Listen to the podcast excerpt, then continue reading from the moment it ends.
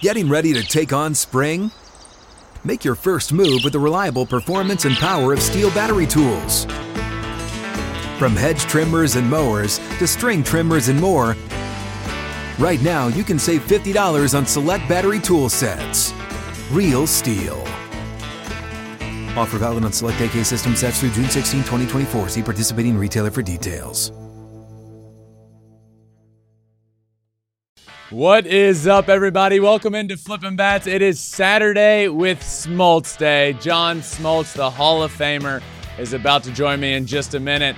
I got a lot to ask about when it comes to Juan Soto and the Padres lineup. What's going on with Juan Soto? This guy was a perennial MVP candidate and one of the best hitters in the game of baseball, if not becoming the best. It's been a little bit of a struggle for the past about year, so I want to talk all about him Fernando Tatis as well, and of course the Cardinals situation. Willson Contreras being removed from behind the plate for the foreseeable future after signing a five year deal for almost $90 million. Talking to John all about that situation, and as well as Luis Arraez and the quest to hit 400 in the game of baseball. Will it ever happen again? Which will lead to some awesome stories and a crazy statistic about Tony Gwynn, who he faced many, many times in his career. So, as always, Smoltz is joining me on Saturday, and I am pumped to get to it. So, without further ado, let's welcome him in now. It's a blowout, eighth inning, 10 3. Bases are loaded for Verlander, who waits a 3 0 it's a high fly ball. Deep center field. It is gone. Home run. And a huge bat flip to celebrate. All right, Ben, start the show already. All right, and I am joined now, as I am every week, by Hall of Famer John Smoltz. John, how are you this week, my friend? Doing good, refreshed, and uh, ready for uh, ready for the the. This is my stretch now, where there's a game every Saturday, so I'm getting in a groove. Where is where is baseball taking you this weekend? Where are you at uh, Saturday? L.A., San Diego. Oh, it's going to be. Uh, yeah, this is going to be. This is going to be the rest of the year. I think it's going to be L.A. and San Diego battling it out. Not not to mention Arizona and what they've done, but I think these two are ready to tangle. Yeah, uh, that's a great matchup, and I want to start there with you specifically with the Padres. Um, it, it's kind of confusing to me in a way, and I want to run this by you. But throughout his entirety of his career so far, and he's still very young, but what we had seen from Juan Soto, his first three, four years in the league, was him becoming one of, if not the best pure hitters in the game of baseball. And then last year just kind of got chalked up to it being a weird year, and he was traded. And now this year, we're seeing a little bit more of what we saw from last year, where he's been largely struggling for a big part of the season. And I, it just kind of confuses me. What is going on with Juan Soto? He was an MVP favorite coming into this year and seems to still be struggling. What do you see? Yeah, I don't know if he's in between philosophically. What I mean by that is, um, you know, anytime you go from a team that doesn't have much expectations, I'm not saying this falls all on him that you have, you know, you go out and do your thing with no expectations whatsoever for a team concept. Now all of a sudden you get traded to San Diego and the expectations go through the roof for your team. And then, of course, for him signing that contract and being able to deliver what we're used to seeing. What I think in between, I mean, a little bit is does he want to walk? Does he want to hit? Is he in between in his yeah. approach? You know, and I think getting on base, that's a cool thing. That's great. You know, the whole debate forever was on Joey Votto, right? Joey Votto, should he be hitting 40 home runs? Should he hit 320 or should he be an on base percentage monster? Yeah. And I think that kind of falls in a little bit now with Soto because of his I guess at a young age, he wasn't striking out, swinging and missing a lot. To your point, he was doing all the things that kind of project him to be a superstar. And I still think he'll get there. But now in a lineup where there's so much expected, uh, don't know if that's getting to him a little bit. And uh, their lineup should be great. And it hasn't really been great yet. And I think we have a chance to see that kind of play out this year if everyone gets back to a little bit more of a normal kind of uh, season it's it's interesting. It's almost like what you said with him and and Votto. It's what do you want to be? Do you want to be an on base percentage guy and or, or uh, uh, an average guy or a hit for power guy. And with those two specifically, it almost feels like they have too much talent to be considered like I just want to get on base and and you know have my approach and take my walks whereas the team themselves would prob- probably rather them not be that guy and would rather them maybe get out a few more times but drive the ball in the gap swing the bat a little bit more as opposed to like an 8-9 guy in your lineup where you want them to work counts and get on base and have that sort of approach. Yeah, and see that kind of goes with what I was saying when you're on a team that doesn't have the surroundings that he does now in Washington. You're not going to get pitched too much. You're going to yeah. be a high percentage uh, walk guy, and then when you run into those mistakes, you're going to crush them. And I don't think that's the the narrative anymore. You know, I'm not saying pitchers are not afraid of him anymore, but when you start getting a little bit more of a normal approach and you expand or open a door, the hitter has to close that door. And he hasn't done it yet. He will he's good enough, he will. But at this point, they're getting to him in a rate of success that we we've not been used to seeing. In, in that same lineup, Fernando Tatis is back from his suspension and already making a big impact on the field and on that lineup. I think they they really struggled to start the year. Seems to be coming around a little bit, but again against the Dodgers earlier this year, uh, about a week ago, he had two homers in a game. So, what does Fernando Tatis specifically? I mean, this lineup has lots of stars, but it seemed like when he came back, it was a spark they needed. What does Tatis mean to the San Diego Padres? Well, first of all, he has a lot to prove. He has a lot to prove to himself, the organization, the fan base for what he's gone through the last year and a half, right? The injuries and the mishap and all that. So there's high energy there that he brings to the ball club sometimes that high energy can be misinterpreted and there could be some mistakes out of it. But I think he's learning to place the outfield now, where he's going to probably be for for forever. And he brings that high energy at the plate when he's ready to go from pitch one. It's an interesting dynamic because he's an aggressive hitter early. They've got a few guys aggressive early. It's kind of a mixed bag lineup. When it's all going well and, and running on its cylinders, it's going to be tough to beat. I really believe they're going to they're going to beat some people up. But uh, to this point, it hasn't really been running on all cylinders. Bogaerts is a tremendous talent. We know what his capabilities are. Machado has gone to another level really since Tatis' uh, disappearance. So if they can get everybody on the same track, pull in the same direction, sometimes there's fractions in there. And, you know, a, a ball club has to work those things out to really get humming. And I, I don't see why San Diego can't be one of the front runners at the end of the year if they do all those things I mentioned. This is a bit of a different direction, but before we move on from the Padres, I need you to pull out your crystal ball here. The Padres are one of the teams that have specifically come out and said they are going to be in on Shohei Ohtani at the end of this year when and if he becomes the free agent that he's expected to become at the end of the year. Do you really believe that this Padres team that is paying all these guys all of this money can be real contenders in the Shohei Ohtani sweepstakes? I don't see how, but I didn't see. I mean, how many years ago when they went all in and made some big, big moves yeah. and it didn't work? And I was, I was an advocate of that. I really thought it was going to work. It didn't, and now they're kind of redoing that again. You know, they're they're they're basically saying we want to be relevant, we want to beat the Dodgers, we want to win the World Series, and they're putting their money in that asset uh, on the field to do that. Now, again, there's a lot of things that have to go on in the clubhouse for that to work out. I just don't see how it's possible um, to be in a place where they could be a bidder for Shohei Ohtani. Maybe their place is to try to make it as high and enrich it as much as possible that if the Dodgers do get in and have to get them, it causes their, yeah. you know, maybe that's part of it.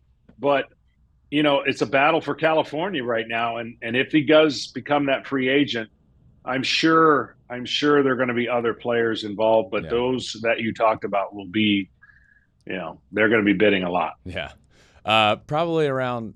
I mean, definitely. I think it's to the point where it's over half a billion dollars, which is it's mind blowing to even say that. But I, I, will say this, and and I I know that we've reached salaries we never thought we would see. I I, I am happy for the players that they are getting to attain some of those, but you have to balance this. It's going to seem like a weird statement. How much longer can Ohtani dominate at both ends in the length of that contract? That's what I was about to ask you. And I think that is the that is really the million dollar question. I would front load it but I wouldn't expect him to have to do this for 10 years. At some point, there's going to be a, a decision made to dilute one of the two.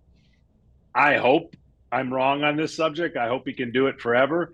But the human mind just can't grasp yeah. him doing this for a 10 year period uh, like he's doing it right now. No, I, I'm in the, the same boat as you there. And I'm arguably the biggest Shohei Ohtani fan there is. And I hope, I, I can tell you this right now, I hope he does what he's doing right now for 15 more years. However, is right. that is that realistic? So he's going to be signed to this big deal that's going to be what, 10 years minimum, like 10, 11 years in that range. And I don't think even he knows how long he's going to do what he's doing right now, pitching and hitting at this elite level. And as a team, you kind of have to wonder a little bit well, we're paying him as an elite pitcher and an elite power hitter in this game for over a decade period. But how long are you getting him doing both? And as I think you agree as well, I hope it's the entirety of the contract. I just don't know, and I don't think anybody knows how long he's going to do what he's doing now. Yeah, I I'm not saying this would happen, but in a in a world where I could spend somebody else's money, I would tie it contractually to that. Meaning, as long as he's doing both, we can pay him at X factor. Yeah. If he becomes a one way player, then. But I don't think that's how it's going to work. That's how I would work, and that's how if I was on the other side of the business side, making sure that I enhance my team to the best of its ability, but also he has the luxury minus an injury that prevents him from doing both, he has the luxury for a great fallback one way or the other. Yeah. And um, he's just amazing. Yep.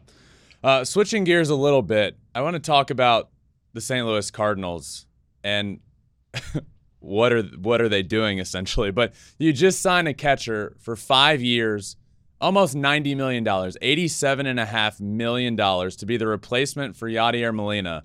And then over this past week, the Cardinals president of baseball ops and the team come out and says, well, he's not going to catch for the foreseeable future. And then they kind of backtrack there a little bit and there's like what are the Cardinals doing here, John? It's very confusing. Yeah, um look, they've been spoiled for a long time and they've had the greatest catcher in the universe for the longest time. They've had cohesion, they've had pitchers working. There's been never been an issue with Yadier Molina. Those are huge shoes to fill for Contreras.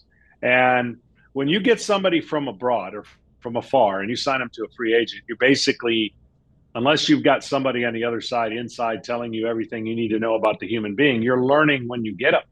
And things could go right, things could go wrong on, on the basis of this particular topic. And if pitchers are having issues, that's a tough place to be as an organization you know, you could have one pitcher have an issue, but if collectively there's some issues or there's some fundamental things he's not doing that they would want him to do, then that's a big problem and a big contract that's been signed. I'm confident they'll work it out, yeah. but you know, I'm not saying every time a, his every time a former team doesn't re-sign a player that that's a signal. I'm not saying that, but when you let that kind of player go and you trade for whatever the organization can get for him and don't re-sign him back maybe maybe there's just not a fit there. Uh, I, i'm a big believer that in time you can work those things out if, if everyone's on the same page or try to get on the same page. But just imagine what these pitchers were used to if that's part of the issue. I don't yeah. know behind the doors what what the issue is but you didn't hear anybody talk like this when yadi was there. And that's a tough place to be for mr contreras. I hope it works out and i hope it gets worked in a place where he becomes that catcher like he wants to. Yeah. But um, yeah, that's a tough thing to, to navigate through. Uh, just thinking out loud here as we were talking about Yadi, what what year were you in St. Louis? So my last year, 2009, and I got there in the second half after release by, by Boston. Yeah. To help them down the stretch out of the pen, yeah. and you know I, I've thrown to I've thrown to a ton of catchers, and there's something that always is unique about every catcher, but nothing could come up with the package that Yadi had. And you know what? When it comes to his argument for the Hall of Fame, I don't think it's going to last very long because I don't think anybody's been able to do what he did. Offensively, he went to the next level once Pujols left. And I know a lot of people are saying you can't just be a defensive star and get in the Hall of Fame. Well, he was more than that. So he's definitely going in the Hall of Fame. Yeah.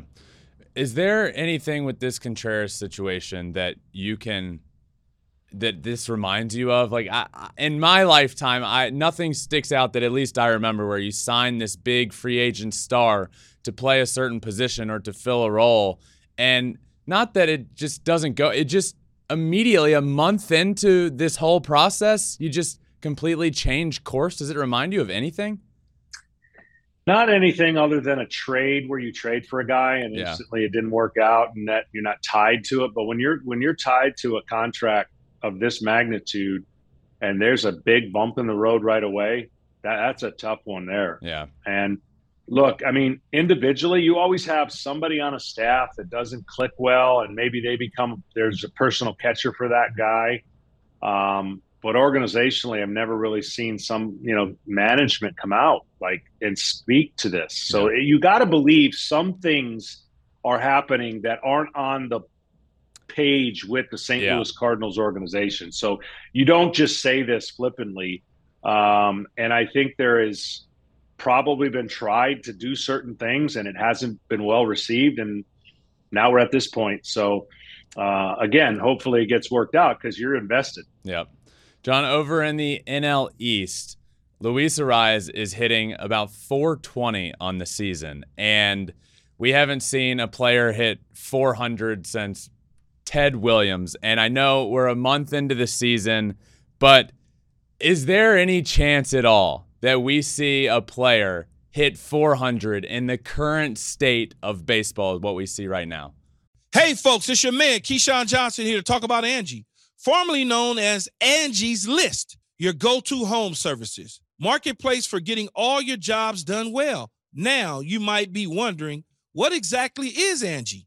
Well, let me tell you, it's the nation's largest home services marketplace, connecting over 150 million homeowners with skilled professionals to tackle any project, big or small. As a homeowner myself, I always have things I want to work on for my house whether it's general home renovations or fun projects like putting in a pool. With over 200,000 pros in their network, Angie makes it a breeze to research, compare, and hire pros, ensuring every job is done well. Whether you're fixing a leaky faucet or planning a full kitchen renovation, Angie's got your back. And get this, folks. Angie's pros aren't just any old contractors. They're your neighbors, often running small businesses right in your community. Plus, they've been rated and reviewed by others in your area. So you know you're getting quality service. So why stress over home projects when you can turn to Angie? From finding the best price to scheduling a pro at your convenience, Angie's got you covered every step of the way. So get started today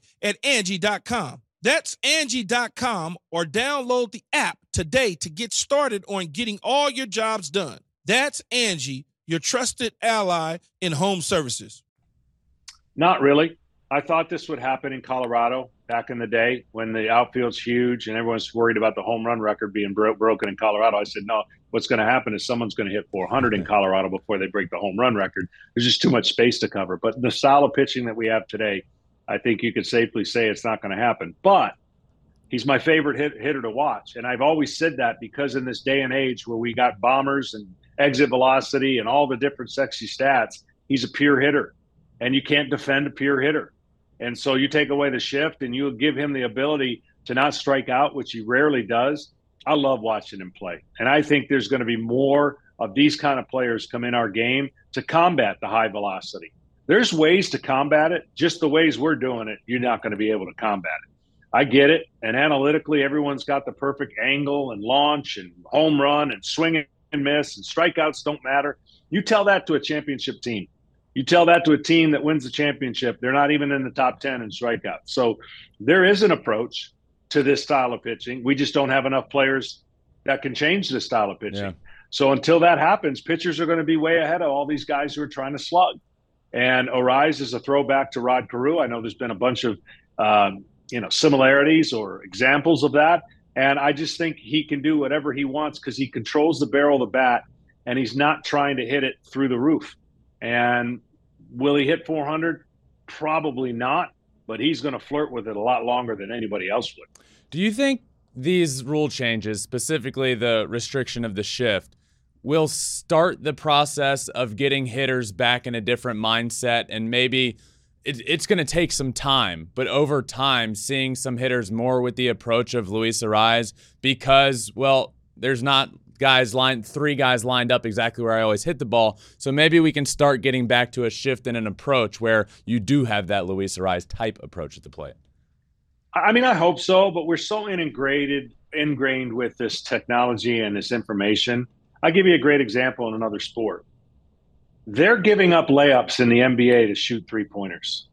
They're literally giving up layups. They're not taking the two point shot. Yeah. And so, will the NBA go back to the big man dominating down low in the two? I don't think so. Not the way the direction the NBA is going. Yep. And so, baseball's kind of followed that same model of they'd rather have six guys in the lineup that hit 40 home runs and strike out two, 200 times I think that's a flawed philosophy, but it's a philosophy that works to get you to the postseason. The pitching right now and the effort that has been put into modeling and shaping pitching is too far ahead of hitting. And until hitters make that necessary adjustment in philosophy, not in getting bigger, stronger, and swinging the bat at a greater speed, it's a philosophy and an angle of attack. And if that angle of attack is still with the launch angle, you know, premise, then no. So they'll sprinkle in your, your hitters and you're going to see some like this, but you won't see an influx. And I think any sport that has decent balance and adjusts to the trends are the teams that go ahead and advance farther. But if you're a copycat and just doing what everyone else is doing, then you're just rolling the dice as far as I'm concerned and trying to get a little bit luckier than the next person. Everyone has the same information, everyone has the same you know technology now it's it's who's going to zig when everyone else is zagging. Yeah. And I think there's going to be certain teams that are trying are going to try and do that, and I think they're going to be successful. After the All Star break, I'm going to start trying to hone in on what teams I think are taking advantage of the new rules. It's going to take a while to determine who's really taking advantage of it, but there's going to be some, some significant teams that I think are going to stand out against the rest. It's been interesting so far this year. You know, you, you think of lefties and you think that lefties typically benefit a little bit more from the restriction of the shift rule, but I've had a couple of different guys on the show so far and asked them specifically about it. One, Rowdy Tellez believes it is actually hurt him, at least to the point when we were talking. He he doesn't think it's benefited him at all. And Yaz, Mike Yastrzemski, on the other hand, who you wouldn't think he would be one of the guys that it would typically benefit as much, has said he really feels like it has. So it's been interesting talking to players about whether they think these new rules are benefiting them or not. Uh, I look, I know enough about hitting to be dangerous. I'm going to be shocked if the universal answer isn't it's helping yeah. left-handers big time. I, I mean, I'll be shocked. If you don't change your approach, then it's not going to help you. Yeah. I mean, but if you hit the ball hard and you make contact, it has to help you. You can't defend yeah. it. And and that's the thing. We've got these barrels um, metrics. We've got all these different things. But you know what? I've said it forever, and they finally did it. You show me the guy that has the best average velocity. I'm talking average, with zero being a swing and a miss, mm-hmm. a zero. Every guy who makes contact, what'll end up happening is a 50, 60, 70 mile an hour average will be your best overall hitter. And I guarantee you that Arraez is in that category.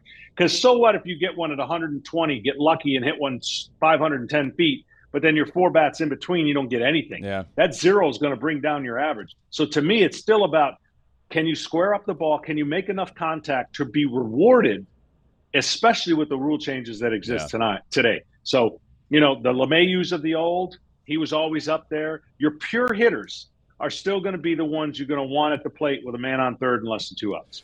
To be fair, but at the time Rowdy came on, he was hitting like 140, and then he got hot. So I bet his answer is a little bit different right now. Yeah. Uh, and I saw something literally this week that last year on hard hit ground balls to the right side, Shohei Ohtani was batting 180 on those balls. This year so far, he's batting 300 on those same ground balls. So yeah. it's already making a huge difference. Uh, last one for you, uh, along the lines of Luis Arraez, but is there a player that you remember that sticks out facing that just kind of had a different approach than everybody else, sort of like a I, I think more guys back then had approaches similar to Luis Arraez, maybe, but Yeah. anybody that he sticks out to that he reminds you of facing.